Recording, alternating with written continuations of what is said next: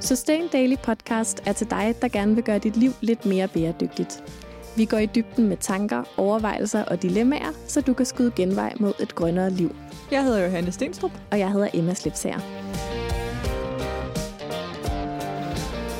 Velkommen til Sustain Daily Podcast til øh, alle jer på Grøn KBH. Og velkommen til lytterne, som øh, jo ikke kan være der, men måske kan I høre noget baggrundsstøj. Og det er fordi, vi sidder på en øh, kæmpe stor bæredygtighedsmesse på Remisen på Østerbro. Og øh, der er virkelig, virkelig gang i den inde bag ved det ikke særlig lyddæmpende gardin. Og når du siger vi, Johanne, så ja. er det jo som så vanligt i Sustain Daily Podcast dig og mig. Ja. Men vi har også en gæst med i dag, og Heidi, vil du ikke præsentere for lytterne, hvem du er, og for jer, som øh, sidder her i dag og lytter med live? Jo. Jeg hedder øh, Heidi von Bülow, og jeg er en af de to stiftere af Majstik Bio Group. Der er måske nogle af jer, der kender øh, ude fra øh, butikker og supermarkeder. Der ligger nogle af vores ting her. Vi øh, har specialiseret os i, i plastfri og eller komposterbare alternativer til typiske plastprodukter. Og øh, vi startede i 2015 og er i dag i 15 lande i øh, økobutikker, i supermarkeder, og vi laver også øh, emballager og alle mulige andre ting.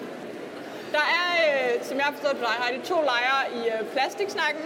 Der er dem, der siger, at vi skal gå 100% ind på mindre plastik, nedsætte plastikforbruget, og så er der genanvendelsesholdet, som siger, Plastik er genialt, fordi det kan nedsmelte, så vi kan bruge dem igen og igen. Vi skal bare sætte all in på genanvendelsesfronten. Og nu beder du os om at vælge en ud af en. de to. Genanvendelsesholdet rækker hånden op. Og til jer, der sidder derhjemme, så kan vi sige, der er ingen, der rækker hånden op. Godt. øh, nedskæringsholdet rækker hånden op. Fedt. Seks hænder. Så øh, det er blandt andet noget af det, vi skal snakke om i dag. Plastik er jo en stor del af vores liv, om vi ved det eller ej. Og øhm, jeg tænkte, vi kunne lige sådan snakke om det. Emma, hvad er dit yndlingsstykke plastik i mit dit liv? yndlingsstykke plastik i mit liv? Altså, jeg er jo øh, ret glad for mit anlæg derhjemme, ja. som spiller morgenradio for mig. Øh, det har i hvert fald plastikknapper. Jeg tror, at selve anlægget er lavet af metal. Fedt om det er mit yndlingsstykke plastik. Jeg tror også, jeg har en fyldning i en tand, jeg nødig vil være for uden. Jeg synes, øh, når du spørger på den måde, at, at der jo faktisk er ret meget plastik, som altså, har en, en rigtig fin funktion ja. i mit liv. Hvad for noget plastik er du så mest irriteret over? Det er meget nemt at svare på. Ja. Det er øh, den plastik, der er omkring al min øko-frugt og øko-grønt. Ja. Øh, det er sådan en plastik, som jeg ved provokerer rigtig mange. Den provokerer også mig. Det her med, at man som en, øh, et forsøg på at være en bevidst forbruger og øh, støtte den udvikling, man gerne vil se i verden, vælger at købe det økologiske, og det kommer så med en pris, som er, at det hele er øh, adskilt fra det ikke-økologiske i plastikposer, og nogle gange både en lille plastikbakke til den ene avocado og den anden avocado og en plastikpose øh, udenom det, og måske ovenikøbet et lille plastikklistermærke inde på avocadoerne, også bare lige for at sikre sig, at øh, ja. der er plastik nok. Min yndlingssnack, den er lige pludselig blevet min hadesnack. Det er riskiksene med chokolade på. I kender dem alle sammen. Mums. Øh, de kommer i en sekspak. Lige pludselig så er der også tre stykker, der er pakket ind i plastik. Ved siden af tre stykker, der er pakket ind i plastik. Ja. Pakket ind i plastik. Ja. Og, øhm, og alle ved, at sådan en med sex i, det får man spist hurtigt præcis, nok. Præcis, det er jo ikke, fordi det bliver dårligt nede i skuffen Nej. eller sådan. Nej. Heidi, vil du prøve det samme spørgsmål? Hvad er dit yndlingsplastik og dit hadeplastik i din hverdag? Ja, men det er jo, som jeg også siger, altså det, er, det er jo pisse svært at sige, hvad der er det ens yndlingsplastik, fordi det er alle mulige steder. Jeg vil gå øh, lidt også med det der noget af det der elektronikagtigt. Altså jeg synes, det er meget rart, der er noget plastik i min bil, ellers ville den være rigtig tung og bruge rigtig meget brændstof. Jeg kommer nok heller ikke udenom plastikken på mobiltelefonen, og den har jeg også svært ved at undgå. Ikke? Ja. Men som producent med eneste fokus om less plastic in this world, så øh, må jeg jo altså bare sige, at man kan altså rigtig, rigtig mange ting for at undgå øh, det her plast. I dag bruger man øh, på verdensplan omkring 300 øh, millioner øh, tons plastik. Det er det, der bliver produceret. Og bare om de her 10-11 år i 2030, så har man jo fremført, at det er dobbelt så meget. Og der er intet, der, der tyder på, at det, at det ikke er den vej, det går. Altså, vi, selvom vi alle sammen er enige om, at vi ønsker os mindre. 300 millioner tons plastik Ja. om året, eller Ja, det er det, der produceres. Og det er til biler og til at pakke mine bananer ind Ja. og min øh, Og til at proppe i bildækkene, og til at og- proppe i dit tøj, og Ja. altså alt muligt Ja. andet, ikke? Ja. Det er jo olie, som man hiver op af undergrunden for at lave alt det her plastik. Også bare lige for at have den på plads. Og det er, Ja. jo, det er jo det, der i virkeligheden er det problematiske ved plastik. I hvert fald en af de problematiske ting ved plastik, ikke? at det er lavet af olie. Der er mange ting. Altså, øh, den her pose, jeg har her, er jo lavet øh, for 85-95 procents vedkommende af noget biobaseret. Det lyder jo skide godt, men den kan stadigvæk ikke nedbryde. Det er jo en svanemærket pose, jeg har her.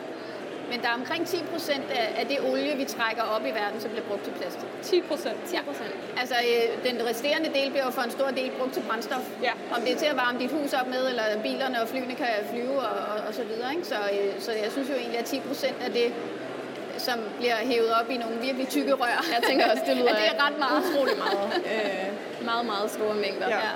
Men Johanne, nu stillede du spørgsmålet, og jeg Ja. synes også, du skal have lov til at svare på det Ja. selv. Hvad er dit yndlingsstykke plastik? Jamen, øh, nu har I jo begge to valgt elektronikken, så, så det vil jeg lade være med, øh, selvom jeg er afhængig af min telefon med plastikkopper. Men jeg har, øh, mine dejlige læderstøvler har et lag gummi under neden, som gør, at de for det første øh, er mere sådan skridsikre, og at øh, læderet, som, som den anden sål er lavet af, ikke går så hurtigt i stykker. Øhm, og det gør, at mine sko holder rigtig, rigtig godt. Øhm, at de får de her gummisøvler, og det er faktisk noget af det, der gør, at- at jeg for eksempel kan have lædersko i rigtig, rigtig, rigtig mange år, fordi så skal jeg bare få dem forsålet. Men det siger også lidt om et, et problem, fordi hvis jeg skal have dem forsålet igen og igen, så er det jo fordi sålen forsvinder. Og jeg ved jo godt, hvordan plastik ender. Ude i verden, ude i naturen. Så det er nok øhm, min yndlingsplastik. Mm, selvom det er en af- ambivalent ja. yndlings... Ja. 4-5 procent øh, af mikroplastforureningen kommer fra skosåler. Så det er ikke kun et problem, fordi at du skal have lavet en ny sål, eller forsålet den, eller købe et nyt par sko. Det er jo også fordi, at, øh, at den bliver slidt. Yes. Øh, Desværre ved jeg jo så også, at læderindustrien ikke er super Ja. bæredygtig, så det er sådan lidt the lesser of two evils på Ja. en eller anden måde. Øhm, og mit hadeplastik, det er blevet de her riskiks, fordi jeg kan virkelig godt lide dem. Og jeg kan simpelthen ikke forstå, hvorfor jeg skal have ekstra plastik der. Du sagde, at du er slet ikke overrasket over, at der kommer mere plastik, Heidi. Nej. Øh, hvorfor gør der det? Hvem sidder og lukrerer på det og vinder? Altså, som alt muligt andet i verden, så er det overhovedet ikke simpelt at svare på. En meget stor del af, af- af det er faktisk, at der kommer en større og større middelklasse i verden. Og med middelklasse kommer penge, kommer mere forbrug, mere alt muligt andet.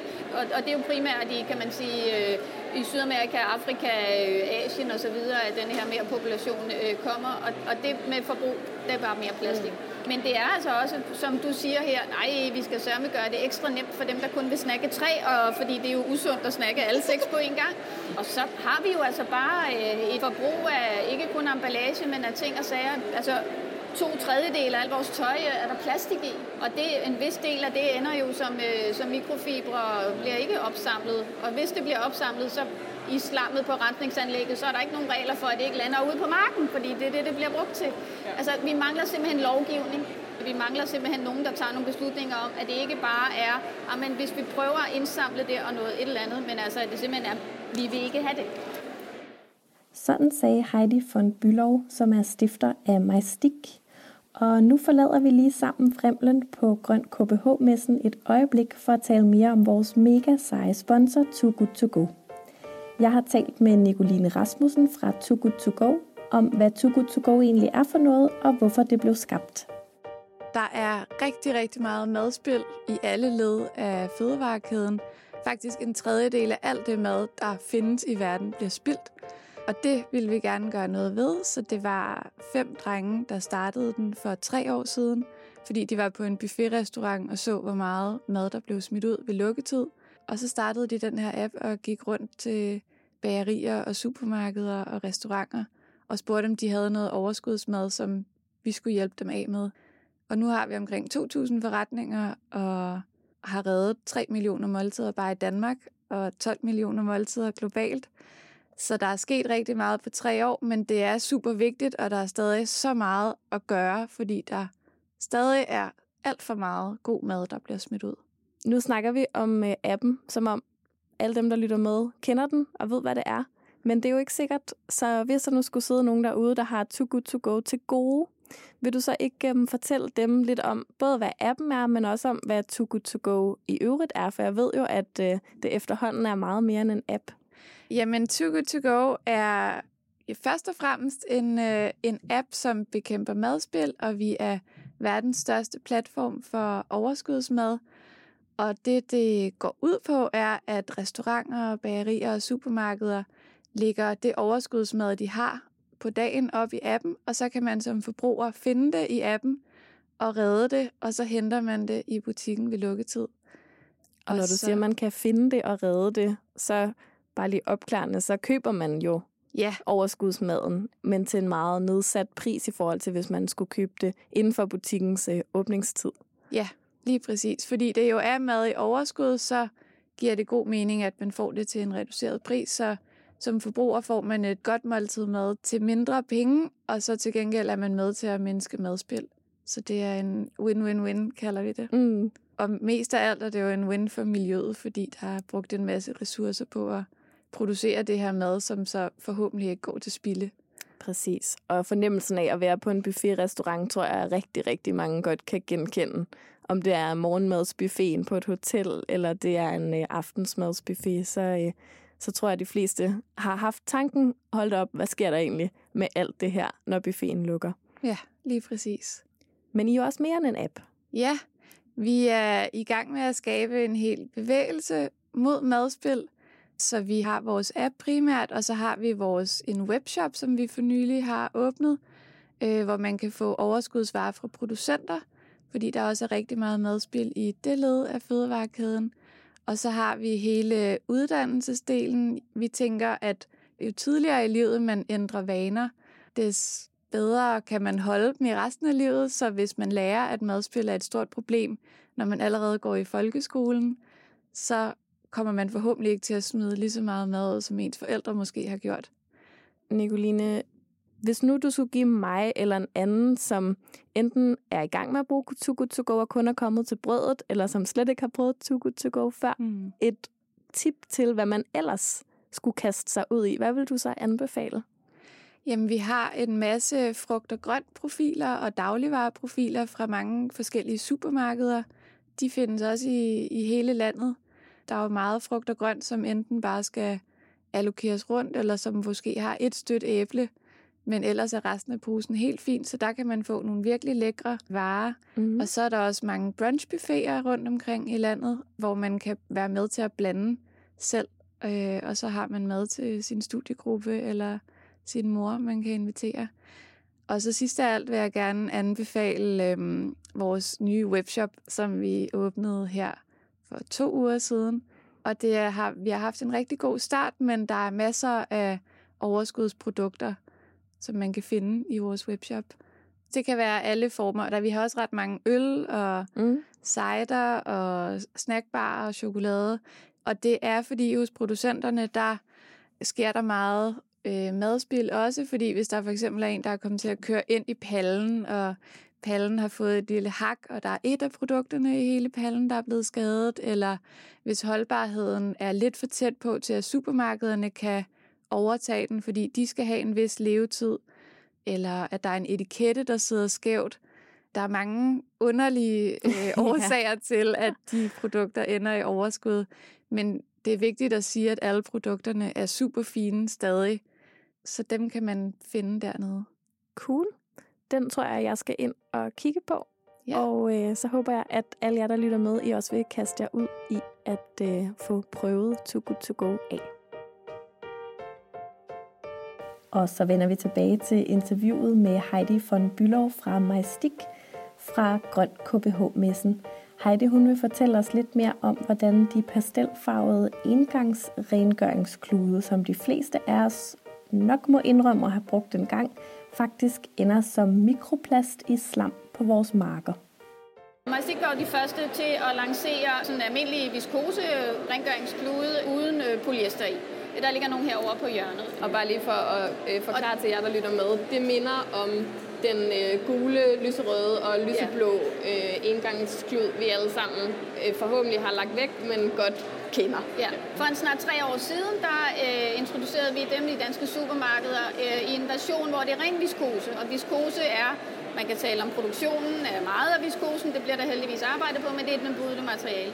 Og grund til, at vi gjorde det, var jo fordi, der var en masse snak om, at når vi vasker de her klude, så løsner de, så vi ved alle sammen, at de der gamle lyserøde klude, at der kommer en masse huller i dem, og det, det er ligesom om, at det, man kan godt mærke, at der forsvinder noget der, når de har været i vaskemaskinen. Ja. Og det fiser altså igennem kloakken ud til rensningsanlæggene, og en del af det fiser videre ud i havet, og noget af det bliver opsamlet, og det, der så bliver opsamlet, er jo kloakslam.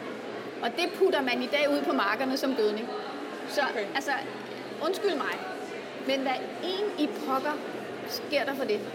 Det, der faktisk er super interessant, det er, at man faktisk kan lave øh, denne her bioplasttype, en anden generations bioplasttype, som netop blev lavet på rester, som hedder PHA, og som er nedbrydelig alle mulige steder i hav og på landjord og alt muligt andet. Den kan man faktisk lave kloakslam.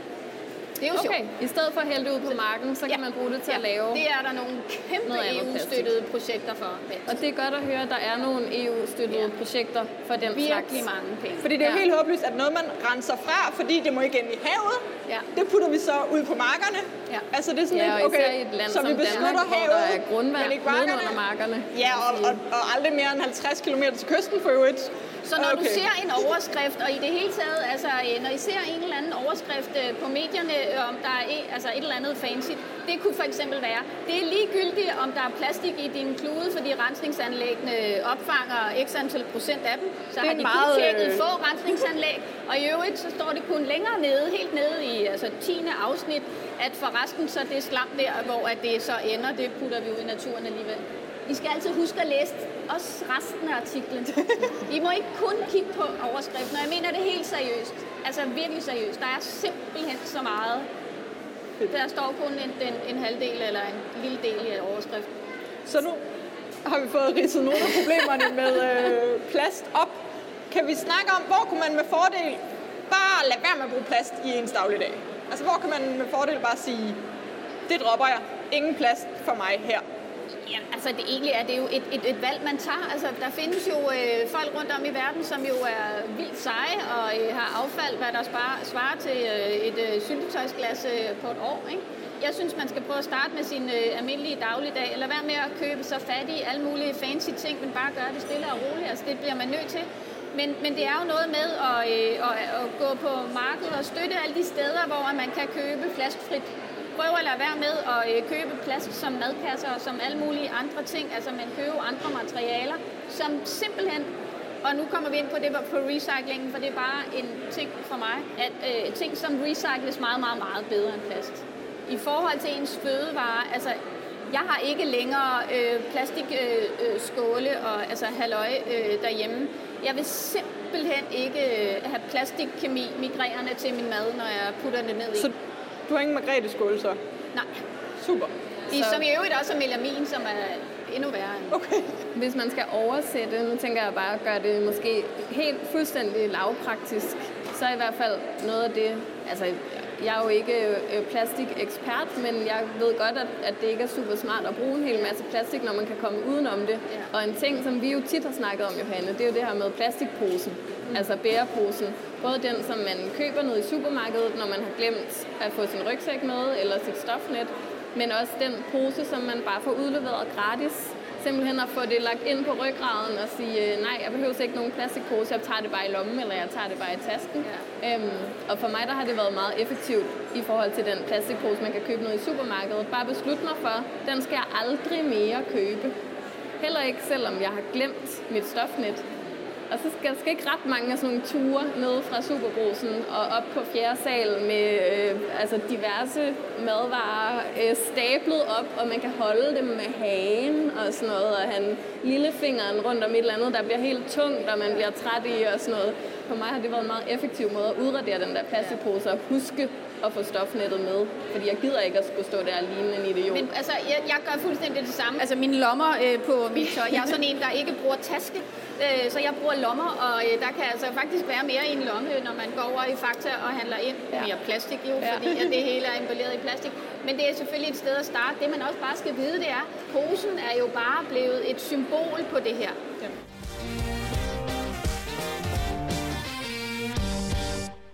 Altså tekstilbranchen er jo på alle mulige måder et kæmpe problem.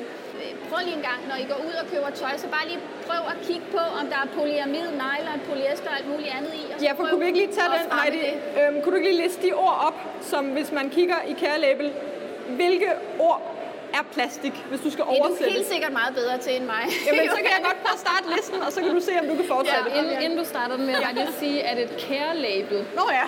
det er det mærke, der er inde i tøjet, hvor der står, hvad det er lavet af, og hvordan man vasker det og sådan noget. Yes. Og hvis man ikke er uddannet inden for tekstil, Ja. så kalder man Men- det bare vaskemærket, eller Og det er, producenterne er øhm, lovpligtige at fortælle os, hvad der er i, så det er jo super dejligt. I hvert fald primærmaterialet. Men øh, jeg kan elastan, nylon, polyester, polyamid, akryl. Det er de dem, vi ser mest, ikke? Ja. ja. Så det vil sige, hvad der er så tilbage?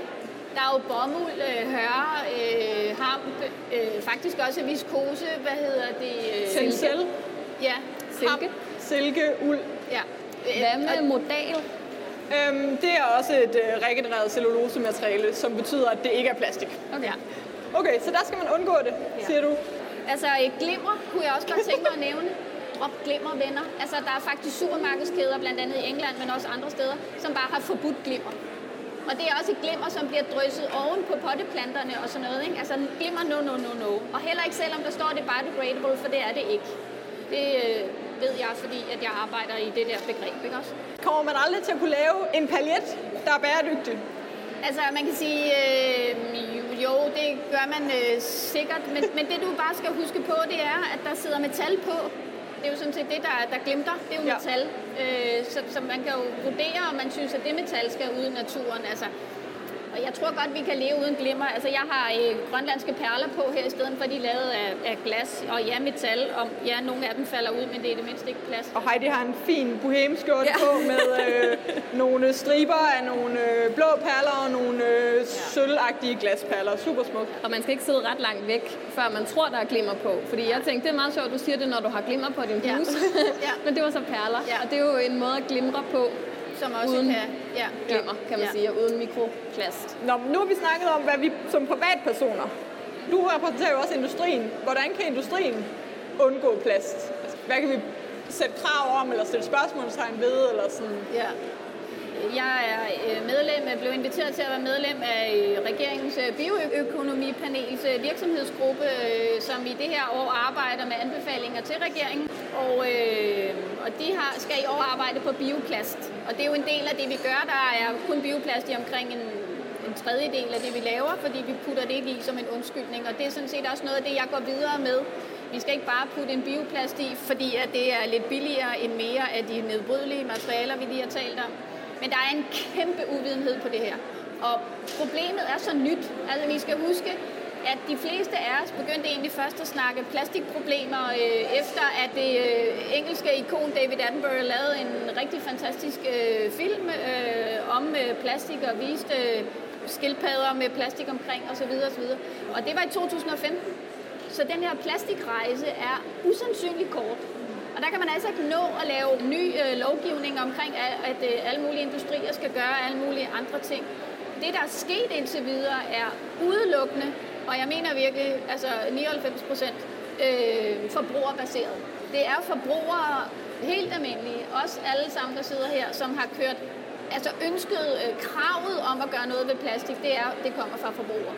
Det er jo dejligt at så, høre. Så, så, øh, men det går meget langsomt. Det er jo symptombehandling, som der arbejdes på i dag, på grund af, at, at man har fået gjort plastikproblematikken til et affaldsproblem.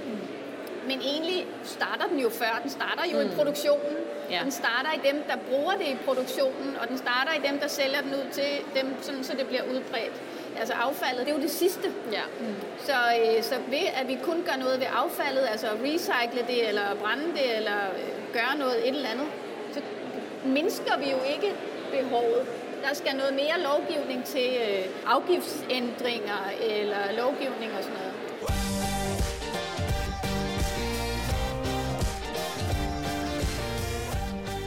Så på øh, nedskæringer eller genanvendelsesholdet, der er du på både og Nej, holdet. Nå, jeg er ikke på genanvendelse. Vi, vi snakkede om noget som altså plastprodukter, jeg hader. Jeg tophader undskyldning for, at øh, jamen, det her det er lavet af genanvendelig plast. Altså, jeg, jeg køber ikke noget. Mm-hmm. Men hvorfor er du så udelukkende på hold nedskæring? Hvad er det, der er problemet med plastikgenanvendelse i dag? Altså, for det første så er plastik jo... Altså, der er jo 27 danske kommuner, som har sagt, vi gider ikke, og vi kommer ikke til at samle øh, plastik ind ude ved husstandene, som det er i dag. Blandt andet Odense Kommune. For det giver ikke mening. Øh, det giver ikke mening økonomisk. Det er enormt dyrt. Det vejer ingenting. Det fylder enormt meget, så man skal bruge enormt meget øh, altså, øh, biler og alt muligt andet til at samle ganske få tons op. Og kommunerne skal jo blive målt på tons hvor bioaffaldet, eller glasset, eller metallet, eller andre materialer, det fylder, det fylder mere i det tonsregnskab. Så det koster uoverskueligt mange penge at indsamle det, i forhold til, hvad man får ud af det. Et af issuesene er vel også, at der er så mange systemer. Altså, ja. vi prøvede jo netop til vores nyeste magasin ja, at lave, der snakkede vi med Heidi og sagde, kan du ikke lige hjælpe os med at lave en guide til at sortere skrald i Danmark? Og så var du sådan, glem det. Fordi at øh, der er 92 kommuner og måske ja. det halve affaldssorteringssystemer. Ja. Så allerede der kan man sige, det er jo håbløst. Ja. Det er jo faktisk et mål, man har sat sig fra ja. regeringens side, eller fra øh, øh ministeriets side nu, politikernes side, at, at det bliver vi nødt til at få styr på. Men i forhold til recycling, når vi så har puttet det ned i den der skraldespand, og Københavns Kommune eller andre øh, har, har taget det med sig, jamen altså, så koster det bare stadigvæk penge, for det, det er alt muligt slags plastik, der er blandet sammen. Vi har ikke det anlæg i Danmark, som kunne sådan grovsortere det ud. Det er beskidt af mad, hvilket mindsker muligheden for recycling, og vi har ikke anlæg til at recycle det. Så når det kommer ud på øh, Amager Ressourcecenter, så samler de det, presser det på nogle paller og skyder 2200 kroner øh, i røven på det for at sende det til Tyskland, hvor man er, har en længere tradition for at recycle plastik, men alligevel kun gør det med halvdelen, og det de ikke kan, bliver enten brændt eller sendt videre til den tredje verden. Og Kina vil ikke Kina har lukket, og her fra 1. marts har Indien også sagt stop. Hvilket vil sige, at hvis man følger en lille smule med på sociale medier og plast, øh, kan man sige, blogs og organisationer og sådan noget, så vil man se optagelser øh, ud fra Vietnam og fra øh, Indonesien og fra alle mulige steder, hvor de ikke har styr på hverken plast eller affald eller øh, lovgivning omkring, hvad der øh, må slippe ud og rensning og alt muligt andet. Fordi det der plastik, vi ikke vil have i Vesten, det er simpelthen billigere for dem at købe. De får nærmest penge for at købe det og, og brænde det af i stedet for brændsel. Det er altså øh, plastikeksport er det, du støtter ved at støtte recycling. Og jeg siger ikke, at I skal lade være, fordi det er den løsning, vi skal, og hvad skulle man ellers gøre, alt muligt andet. Men hvorfor sende det til Vesten for at brænde det? Altså, undskyld. Vil du så hellere i dit eget liv, sender du bare så det hele til dagrenovation? Øh, jeg bor i Helsingør, og der får vi øh, affaldssortering her i øh, løbet af foråret. Og jeg er ret spændt på, hvordan det kommer til at fungere. Efter vi fik plastikcontainer hjemme hos mig, gik det op for mig, hvor meget ja. plastik der ja. var i vores skraldespand. Ja. Og det er bestemt en af Og det, det, det tror jeg er en god øjenåbner for ja, mange at mærke, at lige så snart man får plastikken hen et andet sted, så er der næsten ikke noget tilbage i skraldespanden. Der er lige nogle mælkekartoner, som man ikke kan plastiksortere. Ja. Og så er der bioaffaldet, men det ryger jo nu i biospanden, hvis man bor i København. Ja. Så, så det med at få plastik ud af skraldespanden er en ret god indikator på, hvor meget plads der egentlig er i en helt almindelig husholdning, og måske også der, man begynder så at blive opmærksom på, er der egentlig nogle bananer, der bare har en stribe plastik rundt om i stedet for hele posen, ja. eller ja. altså at vælge de øh, alternativer ja. til. Men igen, det er jo også som forbruger, og det som aftager af slutproduktet, ja. som du også rigtig siger, at det er jo, det er jo ikke dem, der aftager plastikposen. Øhm, plastik i sig selv er der altså en masse kemi i, som øh, migrerer ind i, vores, øh, ind i vores hud, dermed ind i vores kroppe, bare vi rører ved det, men også ind til vores mad, når vi gør det. Og langt størstedelen af det øh, genanvendte plast, som, altså det som trods alt bliver øh, smeltet om, og, altså renset smeltet om, givet og dannet, alt muligt andet, lidt ekstra kemi i osv., det er faktisk ikke fødevaregodkendt. Så, så det skal man også lige huske, at når man køber en øh, indkøbspose, som, hvor, hvor der står, at den er genanvendt plads, en indkøbspose skal faktisk ikke være fødevaregodkendt. Så hvis man øh, vælger at købe øh, det rå blomkål, og så putte det lige ned i indkøbsposen, så øh, får du faktisk øh, plastik, som, som ikke er, er altså, ja, der, og der er virkelig noget med det der fødevaregodkendelse, ja. som øh, man øh, gerne for sin øh, egen og børnenes øh, fremtids skyld for hormonforstyrrende stoffer og kraftfremkaldende. Og kan man sige med sikkerhed, at plastikprodukter, der er lavet af recyclet plastik, er mindre sunde for os end plastikprodukter, der er lavet af virgin Jeg plastik. kan ikke sige noget som helst stensikkert, vel? Nå, men altså, fordi det handler jo også om, hvor ren den øh, ressource, der, der har været.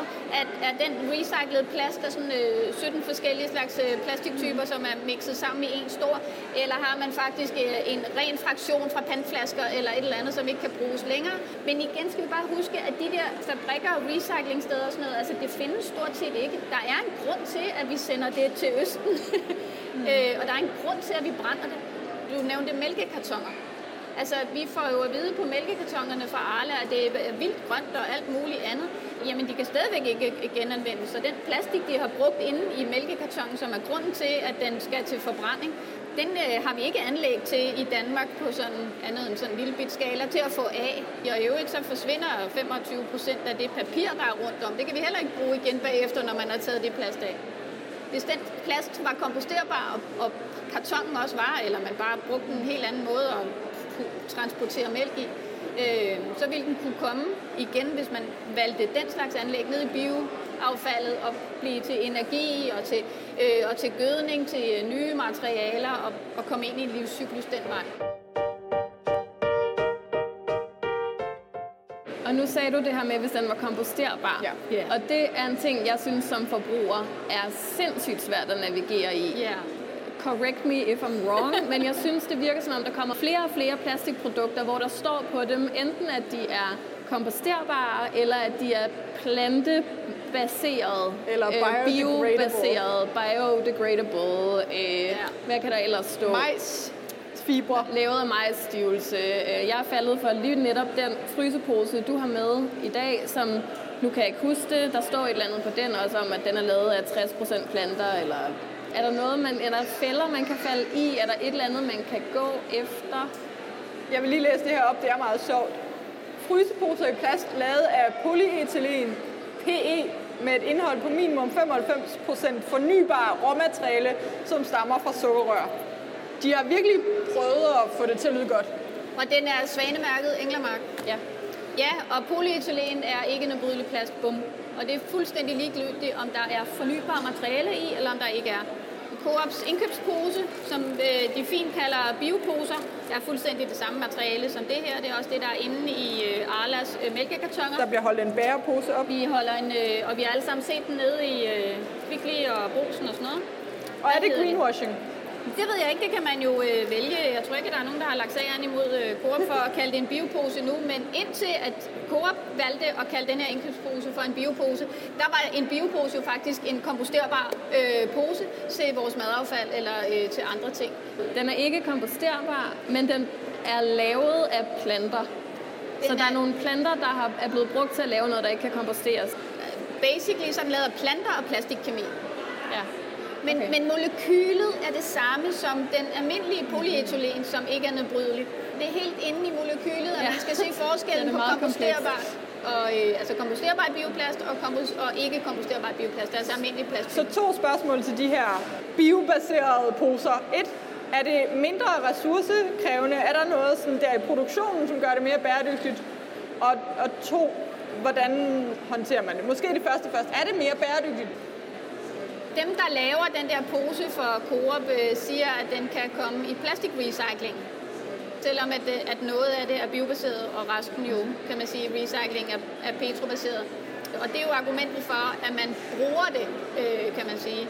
Men mole- igen, molekylet er det samme. Der er et biobaseret indhold, det er der også i vores komposterbare poser. Vores kan nedbryde, det kan de ikke. Vores indeholder ikke diverse plastikkemi, fordi det er ikke plastik, og det må ikke være der, fordi at de er lavet til den her bio-til-bio-cyklus, som komposterbart jo er. Men er det alt andet lige bedre, at plastikposen er baseret på sukkerrør end på råolie?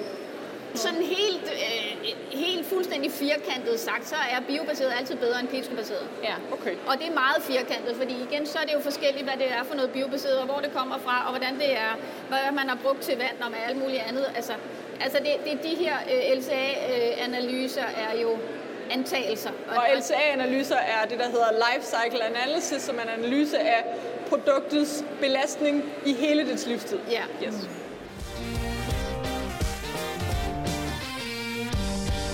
Og jeg ved, at du har en øh, antagelse, som jo heller ikke er 100% regnet på, men at det er faktisk potentielt er mere ressourcekrævende at genanvende til for eksempel at lave recyclet polyester eller genanvende plastik, end det er at lave virgin plastik? Nej, igen, der vil jeg helst ikke snakke CO2.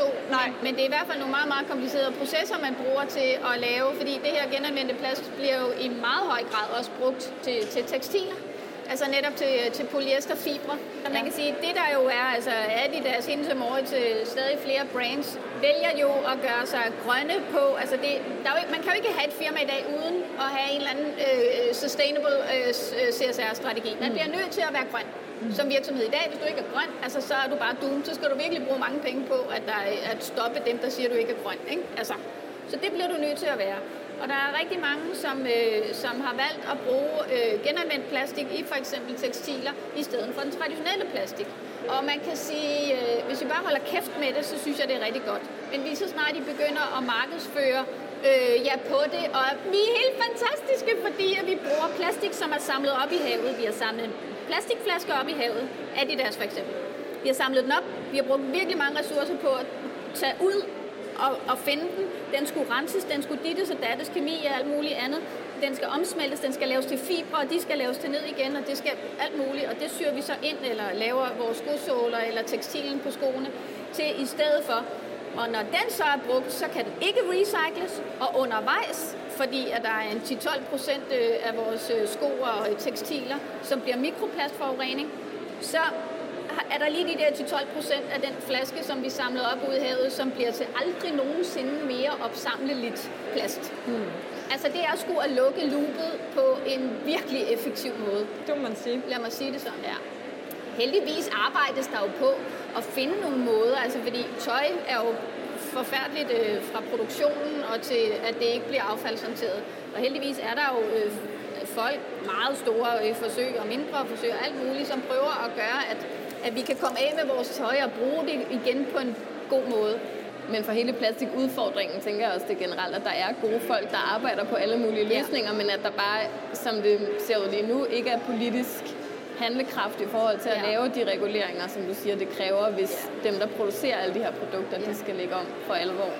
Alle de her ting, som vi egentlig sidder og snakker om, de vil ikke være der, hvis vi brugte mindre plast.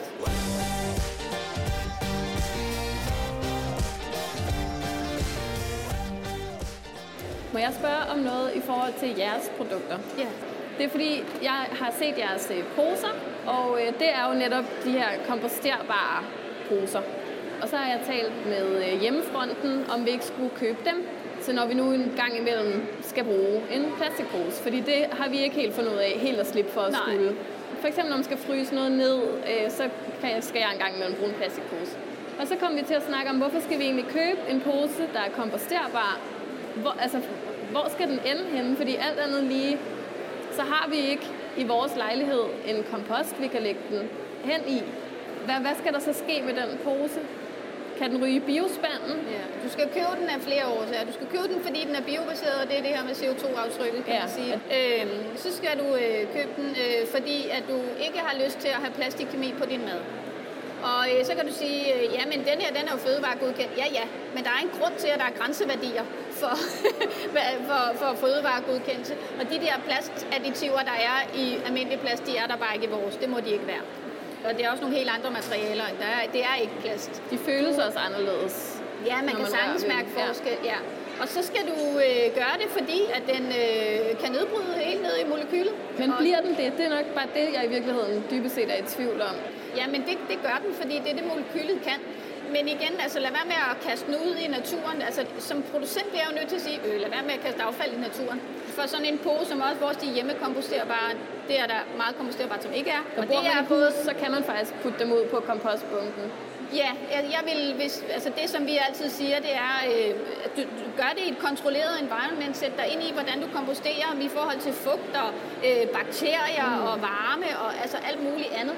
Fordi selvfølgelig tager det længere tid, hvis de rette forhold ikke er der. Ja. Og så som svar på Heidi, så støtter man jo også en øh, bæredygtig forretning. Det er jo som, øh, altid godt. Ja, så det er jo økonomisk Altid godt, bæredygtigt. ja. Er der nogle gode, spørgsmål ja. her fra jer? Jeg gentager lige spørgsmålet, så lytterne derhjemme kan få det med. Hvad gør jeg med den her biobaserede majestikpose i min øh, håndtering? Ja. Hvis jeg ikke har en kompost. Du, du sagde det tidligere, vi har 98 kommuner og 98 måder at so- sortere vores affald på. Fedt. Så 98 så svar det første, fra Heidi. Ja. Svar et. Nej. Ja. Så det, øh, det første, øh, man gør, det er, og, øh, hvis man gerne vil gøre det helt rigtigt, det er at kontakte sin kommune og sige, hey, hvad gør jeg ved det her produkt? Der er et fint øh, certificeringsmærke på, at den er hjemmekomposterbar. Hvad gør I ved det? Hvad siger I? De fleste kommuner vil sige, at det gør vi ikke noget ved.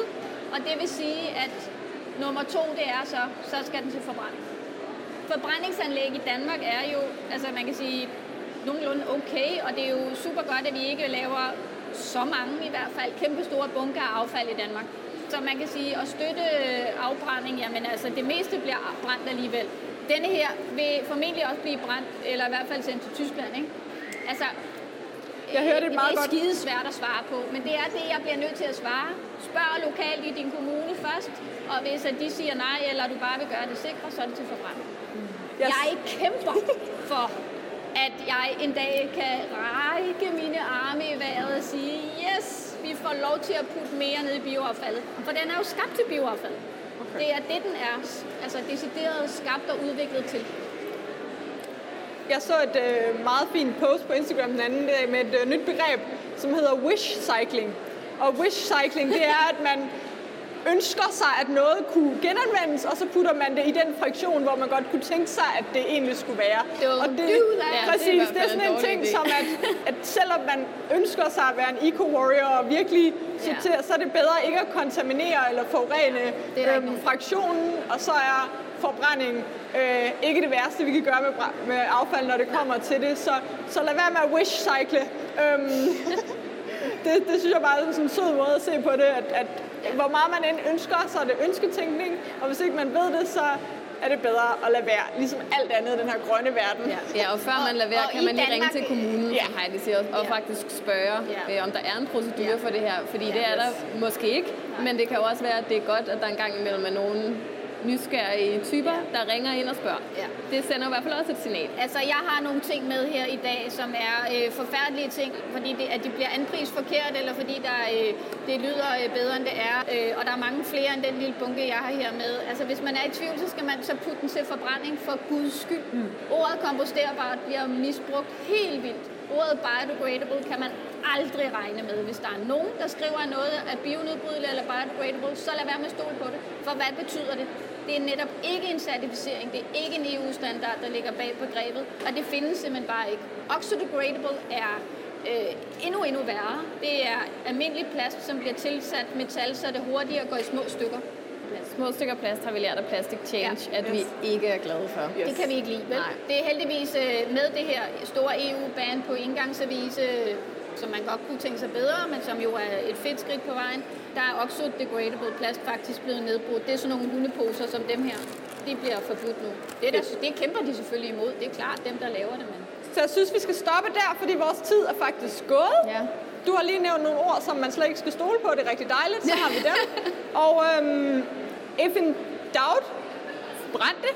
Og øhm, Og FN Doubt spørger, og Ja. vi svarer også gerne.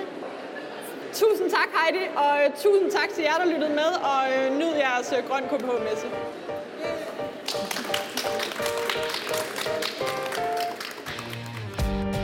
Tak fordi du lyttede til Sustain Daily Podcast. Det betyder vildt meget for podcasten, om vi får nogle anmeldelser. Så når vi nemlig længere ud og kan få spredt det grønne budskab endnu bedre.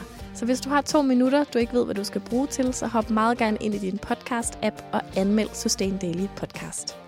Og hvis du vil høre endnu mere fra Sustain Daily, så kan du følge os på f.eks. Instagram eller Facebook, eller skriv dig op til vores nyhedsmails, hvor du bliver den første til at høre, når vi laver seje ting.